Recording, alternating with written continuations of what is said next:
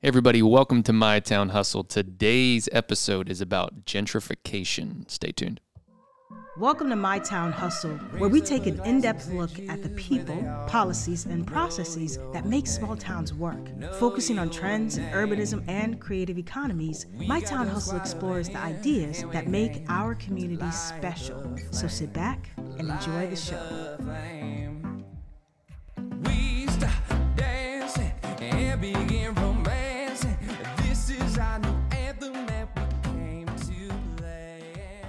All right, This is a podcast. back in the saddle. We back. Wow. Did um, did We, you guys we back hear- at it. It- wow. Thank you. Did you Can't hear? miss a beat. Can't. I've just now picked up in that song in that intro. Yeah. We got a squat up in here. Is a squat like a like a we got a table I'm like thinking it's squad. Squ- squad. Okay. I think squad is the more likely word. okay. All right. Well, look.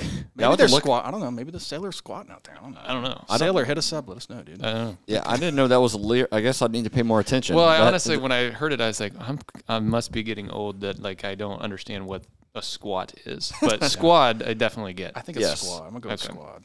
Yeah, that makes sense. All right. Well, none of that revolves around gentrification. So, um, I am your host, Jared Perry. We are back at it after a little hiatus. I am joined, as always, by Sam Tootin Well, what's going on? and the man, the myth, the legend, all things government, Mr. Brett Alphin. Hey, everybody. Hey, everybody. You seek Yeah, nice. Yeah. Ah, I never left. Back with the sound pads.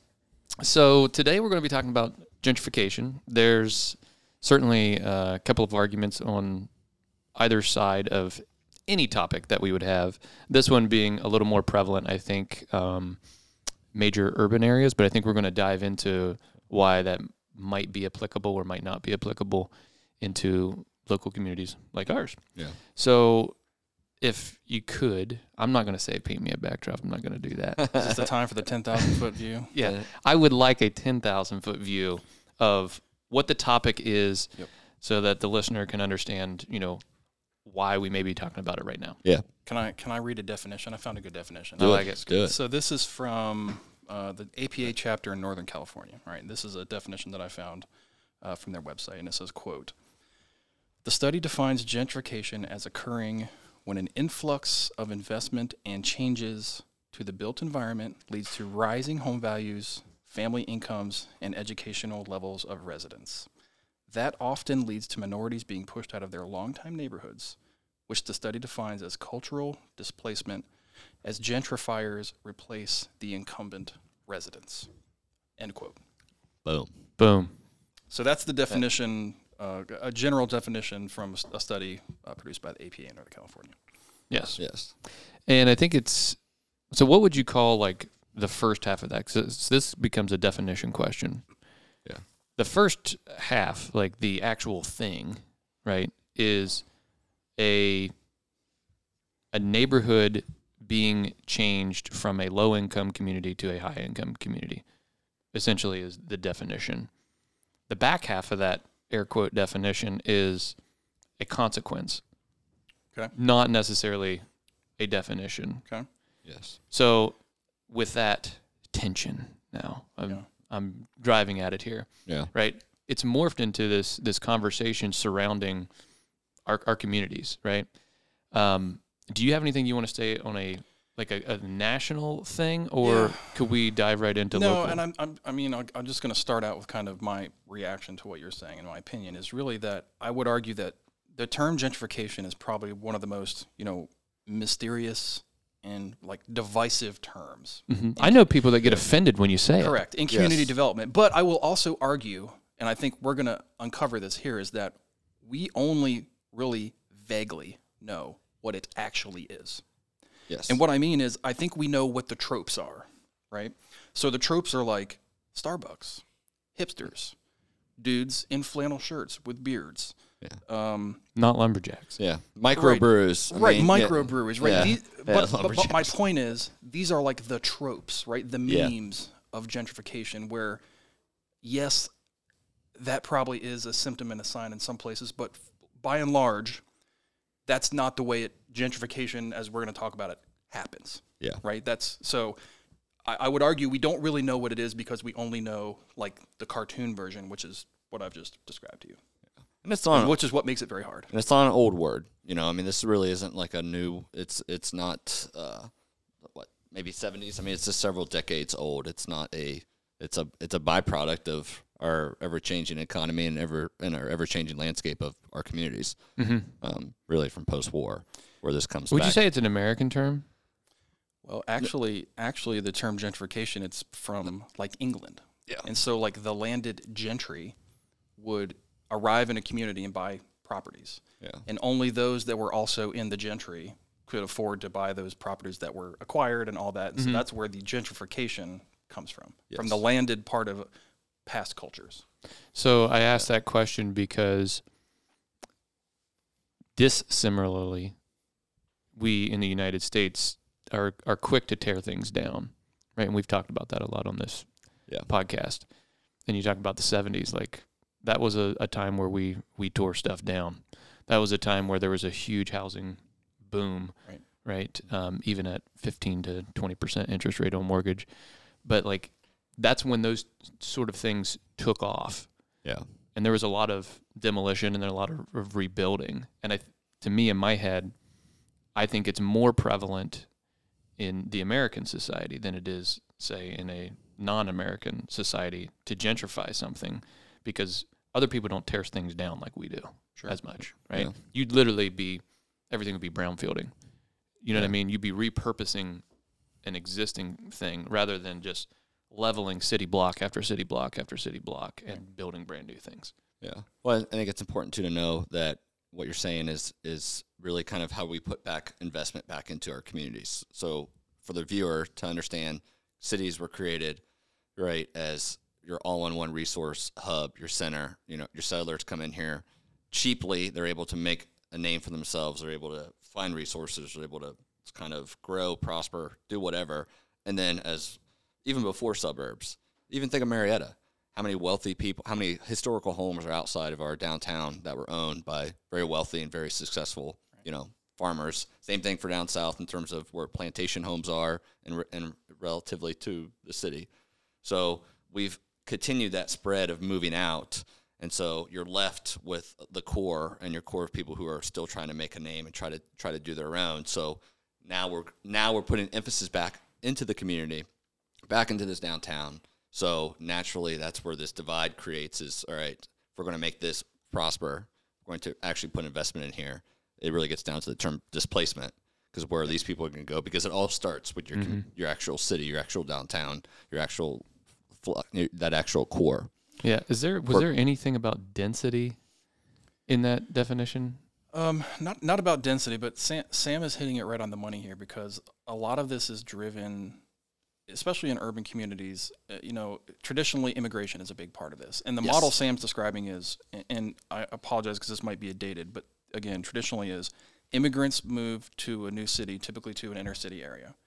As they encounter success, they move out into like the first ring. Uh, you know, they move outward in the city, and then once they've achieved, you know, let's say whatever middle class is to that, that you know that you're in the suburbs, and there's this, con- and that's that process is cyclical, right? That's fed by new immigrants or Yes. new people moving to a community, starting in the inner city, moving to the next level outside, and then into the suburbs. And then Yeah. what Sam's describing is in the American culture, to your point, Jared, ultimately what happens is the people in the suburbs generate significant wealth and decide to significantly reinvest back in that central core, which this then displaces folks, right? And so there's a there's a cycle there's a cycle there, and some Yeah. folks who don't have the resources to really participate in that cycle become the collateral damage of of that process, and that's that's what we're talking about. Yeah. Okay. Because in, I mean, we do a lot of this, right? In the in the A and E world, we do a lot of um, working in communities that people are reinvesting in, Mhm. and but most of it is multifamily housing.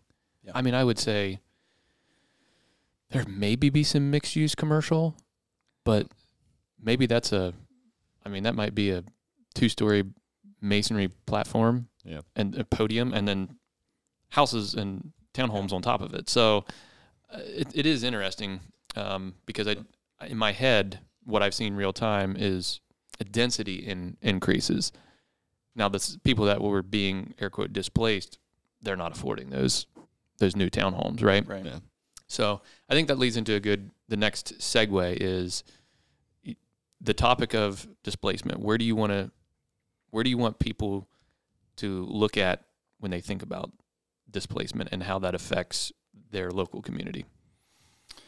It's the hardest question. I mean, Yeah. that's the hardest thing, and I think this is where there is some discussion about, you know, air quote gentrification in communities like Marietta, because like many places, we have limited housing stock, and the more um, we make improvements to that housing stock, the, uh, naturally the value goes up. Yeah. And people that don't own that housing stock, if they're renting, obviously that challenges their economic ability to retain that housing. And and that's I'm not saying that's happening nefariously. I mean, Jared is somebody. I mean, you own property. I own a house. You own. Mm-hmm. We all own houses. Yeah. If we decided we wanted to, you know, sell that house or use it as a rental, we would probably invest in it and, Yeah. you know, try to derive the maximum benefit from that real estate. And I think that's what happens. And I, that's where I don't think it's always. It's not always this aggressive, intentional displacement.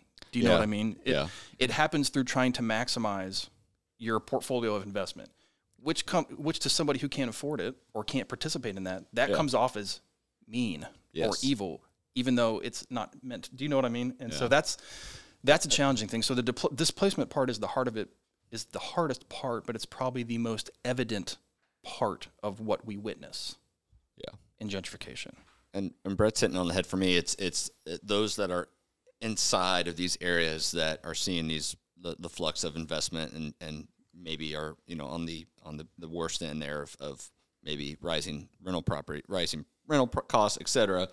They use this as kind of a guard against what they would consider the greed, I think, Yes. and and and the investment that is actually getting poured back into there, because everything kind of talks about it base, you know, in these particular areas, whatever the investment is, right, you're going to have a cultural potential change depending on, depending on who's moving there, depending on what the uses are, right? You're really going to change the fabric of potentially that area or that community. But it is used really, I think, as a guard and protectorship of what they have. Because I think Strong Towns had a, had a great article and it talked about how, you know, really what's different what's different about you someone else from the outside coming in uh, to invest and and making something of something versus people who actually live within get a new job get a promotion create their own wealth put money back into their own property and obviously you know change their fabric of what their community actually looks like and you know that so it happens like it's this battle between we don't just let areas go into dilapidation and blight you know you want it to improve it but the rapidness and I think the quickness of it is what is uh, worrisome, at least for major major larger cities. And I said off mic, uh, like I don't really think it happens here in Marietta. I actually think it does, but I don't think it just happens at the level and speed that it might happen elsewhere. Oh, it definitely does not. No. Yeah. Well, and I, and I think we talked about this the other day. You know, um, I read I read a story, or maybe there's a, a documentary out there now about like Jared Kushner, right, in New York City, where Yes. he does like the intentional aggressive displacement and gentrification. Like we're buying these tenement apartments, we're raising the you know the rents are I don't know I don't know the numbers fifteen hundred dollars a month. Guess what? Rent's six thousand dollars a month now, and guess what happens? Everybody has to leave. Yeah. Great. Now I can remodel this whole building. Mm-hmm. I can make all this high end luxury living.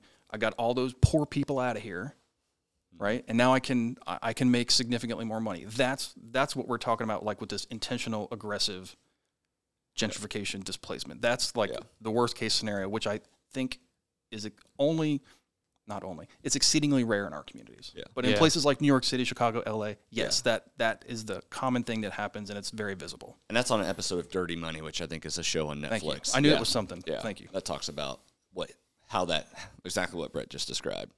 Come at me, bro. Yeah. Is, um, is that a good segue into said hot take? Sure. Let's hear it. You ready for the hottest take? What the hottest.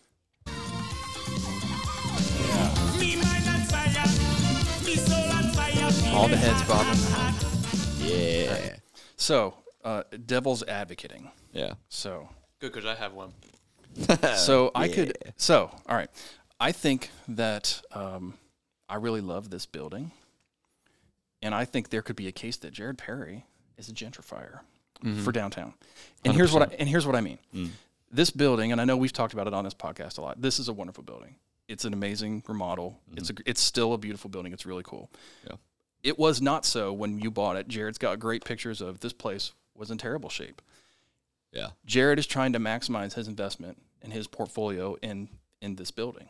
But when he did that, that you know that puts outward pressure on other people. I think there was a mm-hmm. somebody renting the first floor for like a hundred dollars a month or something. That was the sales pitch to you or something. Somebody was renting the first floor. Or Yeah. Somebody here was renting the floor for, for I thought you told me that there was somebody that was like renting the retail space on the first floor Yeah. for like a hundred dollars a month, and that was part of their sales. I think they already told you that it was it was it was you know you could prop you know you It was were- an income property. it was already an income property because there was a tenant or somebody already or maybe someone was on the second floor. No, I don't think they're on the second floor. But Brett's right. I remember you saying something like like it was pitched to you that oh you know this is going to right as is when you bought it was going to generate you money already because you Right. had a had a renter or had just had a renter or was sold to you in that condition it could be rented And out. so be that as it may, let's just say that's the case. And there was somebody here. And then Jared comes in and we're going to remodel and that person obviously has to leave. And so, hey man, that's that's that's the tr- that's the trope version of gentrification. So I mean, how do you react to that? Yeah, sure. So that didn't happen here. Um, this building was owned by um, the son of a family whose uh, parents passed away, and it was an old antique store, and had been vacant for, gosh, better part of eight years or something like that. Right. I'm trying to think of that example where there was an existing tenant. You're thinking of um, PKB. Okay. You're thinking of that building Okay. over there. At any rate, Okay. Yes. So um, let's let's do that example. Very similarly, I'll, I'll pretend that that was in this building. So in that example, there was a person who had signed a lease, right? Um, for it was six hundred dollars a month for like three thousand square feet on the second floor Okay. of a building, and that came out to roughly like four dollars a foot going rate in that area was about twelve dollars a foot. And um, so how did how did I handle that? First of all, unfortunately, we didn't we didn't get that building. We did all the legwork, and um, somebody else bought it, but not salty. The what I did was I went and talked to that tenant, and I said, "What would you like a brand new office? Because this thing was that building was dated." Yeah. you know, and told her I showed her the plans. I showed her exactly what the exterior was going to look like, and then what we were going to put on the first floor, which was another Inkswell, and she loved it. Right. First of all, it was a one-person band, and three thousand square feet to manage is, I mean, three quarters of the place didn't have lights on. Yeah. You know, Well, so what if you got a brand new office, you know, access to conference rooms, access to printer, you don't have to pay for any of that overhead. So the pitch there was we get you out of that down in the same building. You don't have to move, right? And your rate actually her rent went down because she would have been an Inkswell tenant. So she would have had an additional she'd had a, a an office and a um, what's that called? Like a like a little waiting room and then all of the other amenities that people would have at Inkswell. So in her instance, um, she would have her rent would have have went down. But the way I I pitched it was, you know, she she had the I don't I don't understand how that works with like the the Kushner example because I you're as a developer or a person purchasing a piece of property when you buy something, right? There's an there's you could buy an asset purchase or you could buy a stock purchase. So in in a building, right, you're you're buying the corporation like almost or the LLC like almost all of the time because you if you're if you're especially if you're doing it in an area that's underutilized or underserved because that property if it's in a business name they've probably gotten some sort of offset for lower taxes or something like that dating back to the 70s when people were trying to spur governments were trying to spur investment. Yeah. so you don't want to have a new entity right? Because you would lose that tax write off So you're trying to actually buy that corporation and, and keep it, and then you got you would come in and you would change the use. But they have contracts, right? I can't. I couldn't have just displaced this person. Yeah. I would have had to literally sit and wait on development until her contract expired, Yeah. or not Well- renew it, which would took took about three years. I was three years out, so in that situation, I had to go in and ask, and fortunately, she was a great person, and she, you know, was absolutely, you know, wanted a, a nicer place, but yeah, I don't. Um, Well, Jared, that, that example was just the same thing. They couldn't just force him out, but they were claiming, you know, at least in the show, that activities were occurring, right, or lack of activities were occurring to fix fix fix items in the properties. Right, gets into a whole rental uh, and housing law kind of aspect of this uh, is a whole other episode. But you know, they're claiming loud noises, you know, deliberate things that would drive someone to not want to live there, right, anymore. Yeah. because of certain conditions. yeah, I think that would come down to like what your what's your moral character Correct. um, Correct. that you would you'd want to be be known for. And I again I can't speak to that because I don't know him or that show. Yes. But um, yeah, you can't just displace like if they've got a, a lease agreement and most of I don't know. I got to. I have to imagine most of those cities, especially like NYC, are going to have some standard, uh, standardized um, lease agreements. But in this case, yeah, we just we just talked Yeah. to her, and she was um, she was on board. And here's Yeah, here's yeah. The, so here's the sneaky part of it that you know doing some additional reading about this as we were kind of leading up was a, a lot of times, and I think in like the scenario we're describing, a property owner or an investor is really trying to get the highest and best use out of whatever their property is, whatever their investment is, and naturally that investment is going to yield something for that property owner because they can get a higher rent or a higher lease rate or whatever. And again, not through nefarious action, but just through the natural. I mean, that's why you invest in a property, right? Is to is to Yeah. make money, and so naturally, again, in that scenario that You overly- invest in a property to hide money. So just make sure you get that. Okay, that's Right. another podcast, Jared. You. Yeah, you're- Note. yeah. That's that's a that was Jared Perry speaking. If anyone, not Brett Uh, that's a that's not a that's not a secret in real estate investment. Uh, But you know, so and I think you know that that investment and seeking the return on investment for those that don't have the access or ability to participate or be party to that or you know benefit from hey I want to rent this new office it's more expensive could be due to a number of reasons it could be due to racism or anything you know anything yeah. um, that's that's when it becomes problematic because it just that's when it's like it's happening sneakily. And it's happening slowly over time. And that's when it's harder to notice harder to stop. When it's this egregious type of activity Yeah. sure you, there's there's zoning laws and things you can do. There's contra- contract law that can protect you. But Yeah. when you simply have people like hey sam wants to buy a house over in this particular neighborhood and fix and really fix it up and do a great job which maybe will lead to other people buying mm-hmm. other houses that mm-hmm. normally wouldn't you know that is all well and good but at the same time for the people that live there that can't compete with the money that sam might be able to pay for a house or that i might or you might that's mm. that's when it kind of is this slow slide. Yeah. and that's why i'm saying here it's very hard to define it. Yes. and it's hard to identify it. And it's very divisive but i would i'm still arguing we don't exactly know what it is Yes. until we see it Yes. it's one of those things Yes. Yeah, and I, I I would say that it's it's hard to say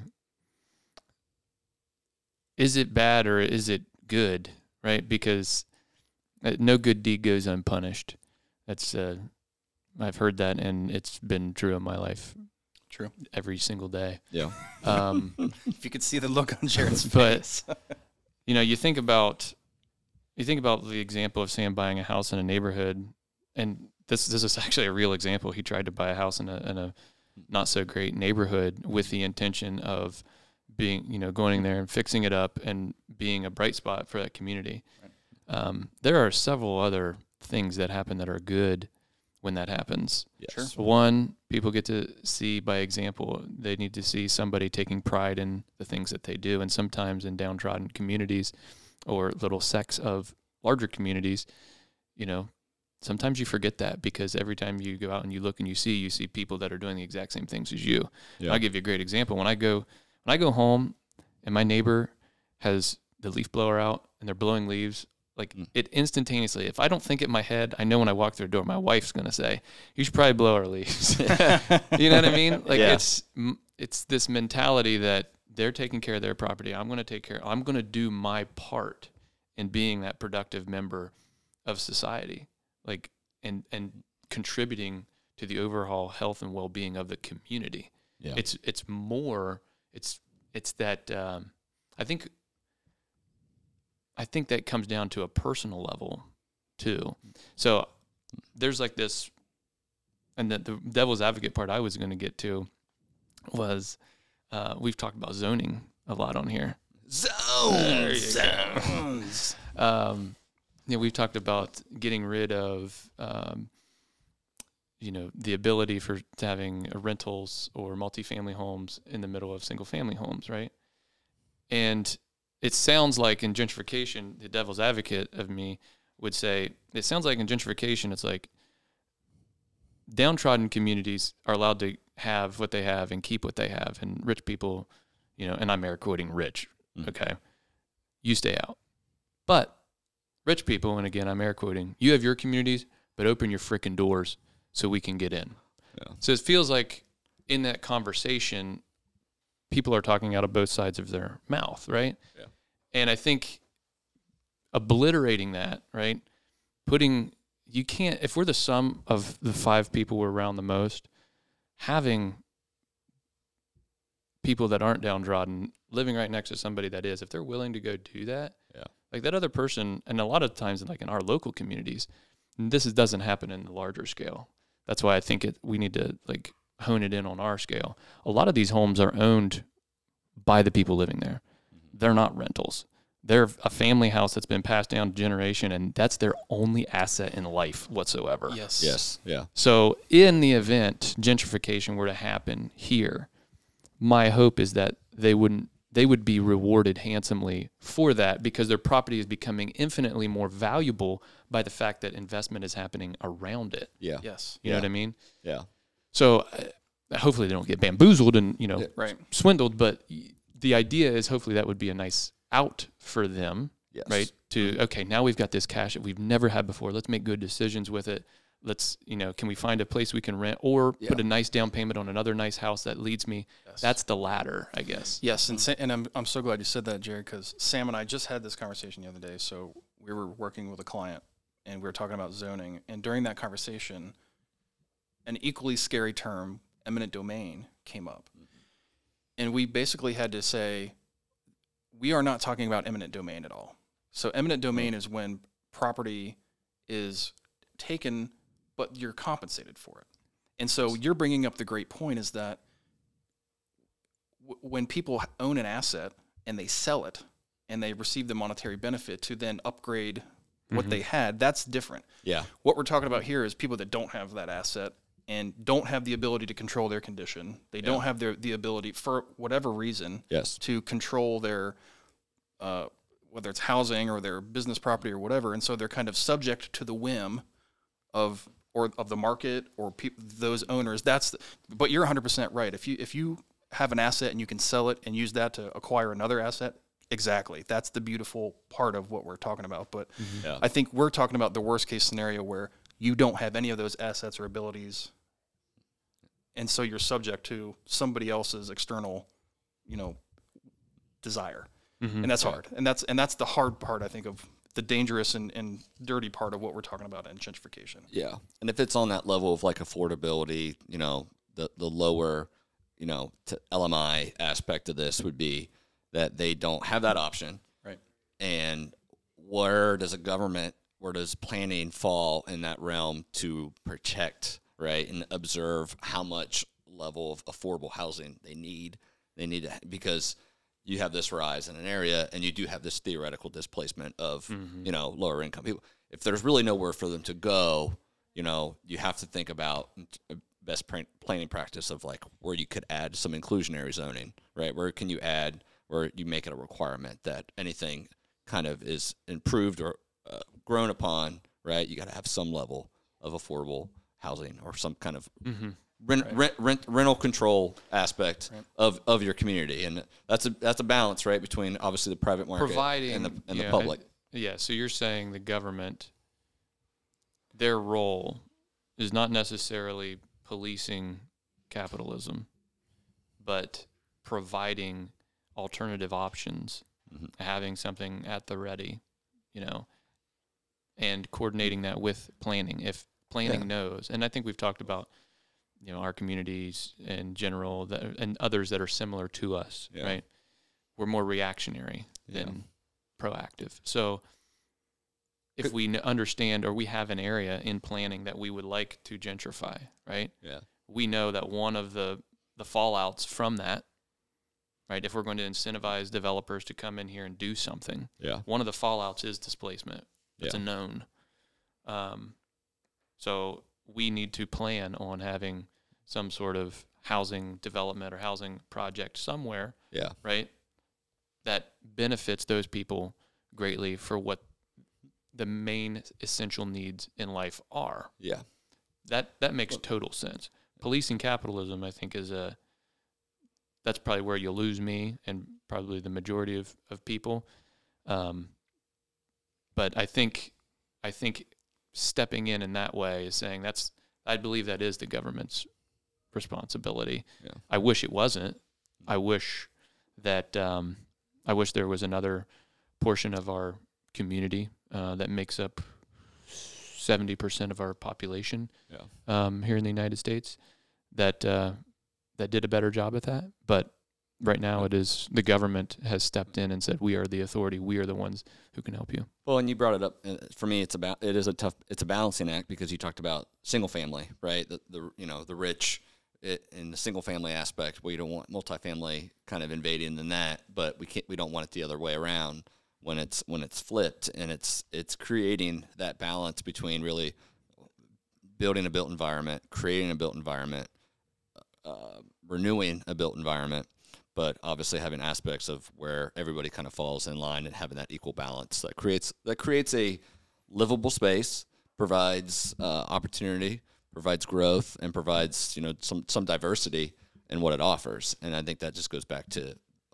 communities and way before our time and what they did offer, which was abundance of diversity, abundance of different different aspects um, that we just don't have anymore. So as things move and play around, you're going to have this ping pong match back and forth between, you know, do do the rich go here, do the poor go here? You know, how do you create that equal balance? And I think, I mean, you do that through best planning practices, but being mindful that this level of displacement, right, is is a is a is a byproduct of gentrification, but there's also good development. There's good aspects of it, and back and really gets back to Brett's point is there is no real true definition or or explanation, but it's so unique. It, it it's either going to be fast, it's going to be slow, it's going to be rapid, but it's always used in terms of fear and scared of a changing, you know, community. Yeah, and, and I, and I think about communities like ours, the size of ours. We, we get trapped in this unique, and not not unique like we're the only ones, but Yeah. unique in a way that you know New York City probably doesn't have this because, and larger communities don't. But we're basically fully developed. Mhm. We don't have the land or the resources to really expand out, and so what we find ourselves doing is, is Or, having or transportation infrastructure to sure, to sure. make those places that might be available suitable Right. for that. Yeah. So we've Yeah. got this host of challenges, and what it leads to is we have to redevelop what we have. Yeah. And we just went through this with a client, right? Yeah. And so, you know, okay, we have to redevelop the housing. So taking housing that's, you know, older Mm-hmm. and redeveloping a, a significant area to provide maybe more units or something that could be construed as a gentrifying impact in a community. And Yeah. we can't always put you know i think our, our trend in american communities and you know i know our friend chuck who is listening knows this more than anybody is put the new stuff on the outside and when that fills up put the new stuff outside of that right and when Yeah. it fills up put the new stuff outside of that that's been our model Yeah. and in places like marietta ohio we can't do that Correct. For a myriad of reasons so we have to do it on the inside and we don't for a number of reasons but if we wanted to just to your to your point sam think of the sea change that that would cause Yeah. positive, Yes. right, and and negative for people who oh, I don't want to live in a place where there's multifamily units. I like single family detached side yards, backyard. That's what I like. Yeah. And so if that's not what we're going to be, I'm out of here. Yeah. Which is fine. Which is fine. But you but I'm saying all these things have impacts, right? And there's so many. It's just very difficult to get a handle on it, but to, to improve and develop it has all these offsetting, you know, things to think about and it's very challenging. And I have no idea what the answer is. Yeah. Yeah, it's a government's a weird bird, right? Mm. If you were if governments if local governments were ran like a private business, the answer is unbelievably simple. But you're not. You're trying to balance, okay, how do we make space for everyone, right? In a business, they're they're good clients and they're bad clients. Yeah. We just, just fire the bad clients. Yeah. Look for the good clients, right? Yeah. It's relatively easy Yeah. in in local government, you have high performing communities or subsets, and you have lower performing communities and subsets, right? Mm-hmm. And the goal, right, for for you and I, Brett, I know you're this way, right? We're going to provide the same level of service for everyone, no matter what. And that's that's the intangible that you're trying to weave into this whole discussion. Yeah. Um, Sam lives in a, you know, he's he's out there in Yeah, I a live in the burbs. single family, burbs, yeah. Um, Me and my carports. you and your carports. Sam love carport manufacturer. Hit up Sam for sponsorship opportunities. yes. Loves carport. That's a hot dog. I'm like, Cement your basketball hoop into your private drive that faces the street. He loves that too. yeah. Yeah, Yeah. that's good. Yeah. Nothing like driving down a street and there's, oh, I, I, I, yeah, there's a basketball hoop. That's cool. I get it. I've been there. Oh, that's cemented in. That's that's not going anywhere. All right, that's a different. Well, take. if you want to jam on it, you two got to be cemented in. So, um, So long story short, I think there's there's no there's no like there's no answer. There's and this is this the definition is always evolving. It's always different for per each community. it, yeah, it's it's And- such a delicate balance because if you go completely into one way, right, yeah, it's feasible, especially in smaller communities like ours, as we've seen populations and overall wealth in the city, yeah, median family income, we've seen it decrease over time drastically. Sure. With the Yeah. population roughly about the same, which means we're turning over people, but we're not turning over income. Yeah. So if you go ahead and as a city and you institute a, a policy like that that might upset some of your higher performing subsets, what risk do you run?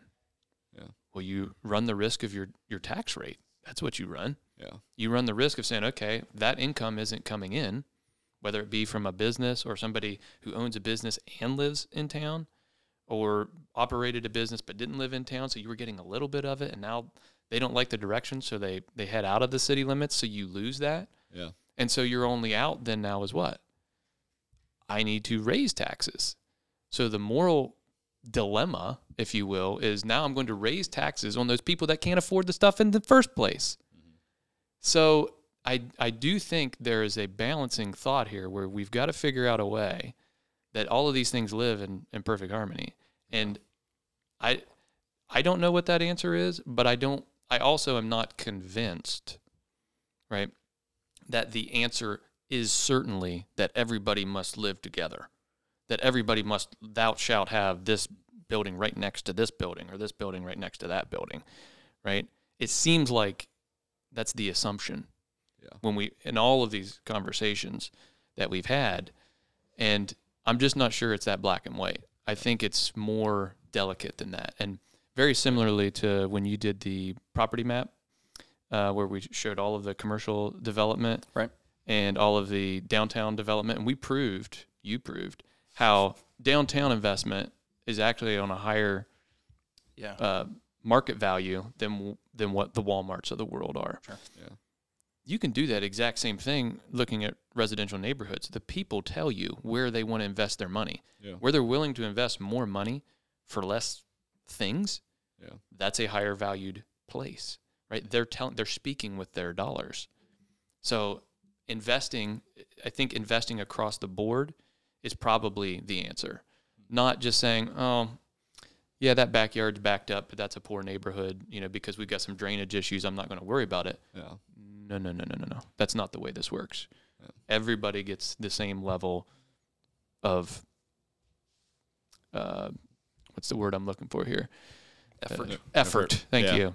Effort from the from the government. That's that's what you can depend on. Yeah. Is that every this we will be equal in our in our effort, Yeah. and we're going to. And I think that comes to certain things like turnaround times for responding to complaints, or turnaround times for responding to fires, or police issues, or whatever. There's no hang up. Everybody's delivered the same amount of service. I, to me, that's where if I were czar of everything, that's that's one thing I could at least say. I'm not being impartial. I'm being equitable. Yeah, well, that's smart growth too. I mean, it's observing where your weak points are, where where you have opportunity, and and what level of effort you put into there, because that's always going to ping pong around its in itself. You know, you want to invest. Marietta, we're right. This is gentrified. Downtown Marietta is is set in the seventies. This was not a place to be, and now it is. Right? It's gone through that, and you're going to have the effects of when that happens. What does where does the where's the next problem Front lie? Street, we're sitting on No, it. Front Street was gentrified. I mean, yeah, that's what I'm saying. I But- mean, one of the council members um, on city council when I, I purchased the building and uh, still on there now, came up and told me he goes, you know, this was not a the '90s. This is not a great street. yeah, It's a fact. yeah, And now, I mean, you look at Marietta Main Street, like everybody wants to be here. Yeah. Everybody wants to be here. So this is a is this is a a product of that. and the city put effort into that. I mean, that, that was through the uh, what the bicentennial kind of Started, aspect yeah. started it. I mean, to make pr- improvements down down on Front Street, which was Marietta's 200th birthday, which we just You- had it, the was, other. it was the United States bicentennial. Bi- United States bicent- 76, okay, so- 1976. okay. People still bringing it up to me. Thank you. Really? Yes. All right. So United States, but it, but obviously that was a bicentennial. Marietta had their bicentennial not too long ago. What, when we just had our birthday yesterday. 234 yesterday. Yeah. Boom. So you know that's it's but that effort was done by the city to to and make some improvements and it carried itself out you know and and changed the fabric and landscape of of where we're at right now. It's great. That's great. Yeah. Well, This was a podcast. this was a podcast. We did the thing. Any other uh, any other closing thoughts, or just I mean, if there are opinions like you guys want to scratch a little bit more, um, I'm totally game. I'm thinking about, and I I like the points that Jared's making about the equity, and for me, that's the heart of what we're talking about is Yeah. the discussion around equity, and it's very it's super difficult to manage that, and Mm-hmm. It's like um, being a parent. You got two kids. uh, yes, They they're wired differently. They require you. Ca- I can't leave the same. You know, if you're heavy-handed with one, the other one, you know, you completely kill their spirit. You, It takes different things, and at the end, what in your heart, I want the same thing for you. It's just I have to give you different things in order to get you there because you're different. Yeah. and that's a good point, Jared. Um, as I look at these this issue and I think about it for our community, I'm just thinking about, you know, how can we? I'm really thinking about how, you know how do we serve the least of us, making sure that everybody has a part in what we're doing in the community, and and that includes people that are doing big things, building building buildings and starting programs and doing that, and people who are struggling, right? And I want to be able to help and, and have a place for all those folks, exactly like you're saying. Mm. And it's it's a challenge, but I think we're up to it. And so, I guess my final point about this, and then I'll shut up, is is this can and does happen in places like here, and we can't take our eye off that ball. Yeah. And and just be aware that while we may feel like we're we colloquially we may feel like we're doing good, it may be negatively impacting somebody or or, or causing a challenge for somebody else, and that's just just be mindful of that. And that's like a rule for life, I guess. yep. Well, and I, I'm I'm I'm mindful of that because you're talking about you know the investment that's going on in Harmar with a new headquartered of a or headquarters of a local locally owned gas station company with a new gas station with a restaurant and some other potential uses uh, right there. But in the same community is our abandoned elementary school, right, right along the river. Prime. So, and I'm on the, the school board, right? There's no uh, there's no plan, but do we just raze it and then just sell the leave it up for the open market, you know, to take over the land if we were to get rid of the land, leave the building there and let again that or how much of our involvement is actually in the potential reuse of that for our own sake, right? I mean, it, for me, it's like, well, it's our, it's ours. Mm-hmm. You know, do we are we, are we able to maximize it anymore? And if we don't, what's the best use for the community? And how does that blend in with the existing community? You know, because yeah, it could be it could be five million different things, but how do we get to where we actually want that? What do we actually want that thing to be? Uh, you know, zoning is involved in that. A community is involved with that in terms of the actual people there. The government's involved in that because right, you're still you're trying to eye where these potential infill developments could be. You know, where the opportunities are going to be. You know, I've said it to you guys before about the old Kmart, right? If you if that we have here on the Pike, you know it's going to be abandoned. What's where do you begin your level of inquiry, right? In terms of all right, if this isn't going to be a Kmart anymore, you know, do we get involved? Do we want to push it? Because if you're not going to get involved, you really don't. You can't get upset when it becomes something you don't want it to be. And that's mm-hmm. and and that's we see that in all communities is eventually we get upset about what it's actually going to be, right? So you mm-hmm. can't have one and not the other. So I, I, I actually don't have anything Yeah. to add to that. That's great. Word. Um, okay. I think this was great. yeah, This was good. It was it was good to get back on the mic. Uh, honestly, it was great not to have my computer screen in front of me. How about that? I, I really like just spitballing with you guys. So, all right. If uh, if everybody's got any comments, hit us up. Support at mytownhustle.com. Uh, if you felt this was enjoyable, give us a five star review. If not, keep that to yourself, and uh, we will see you next time. Thank you for listening to My Town Hustle. We would greatly appreciate it if you would share our podcast with someone who you think would benefit greatly from it. But most importantly, subscribe and leave us a rating and review on iTunes, Spotify, or whichever platform you consume your podcasts. It would mean the world to us. Until next time, folks, thanks for listening.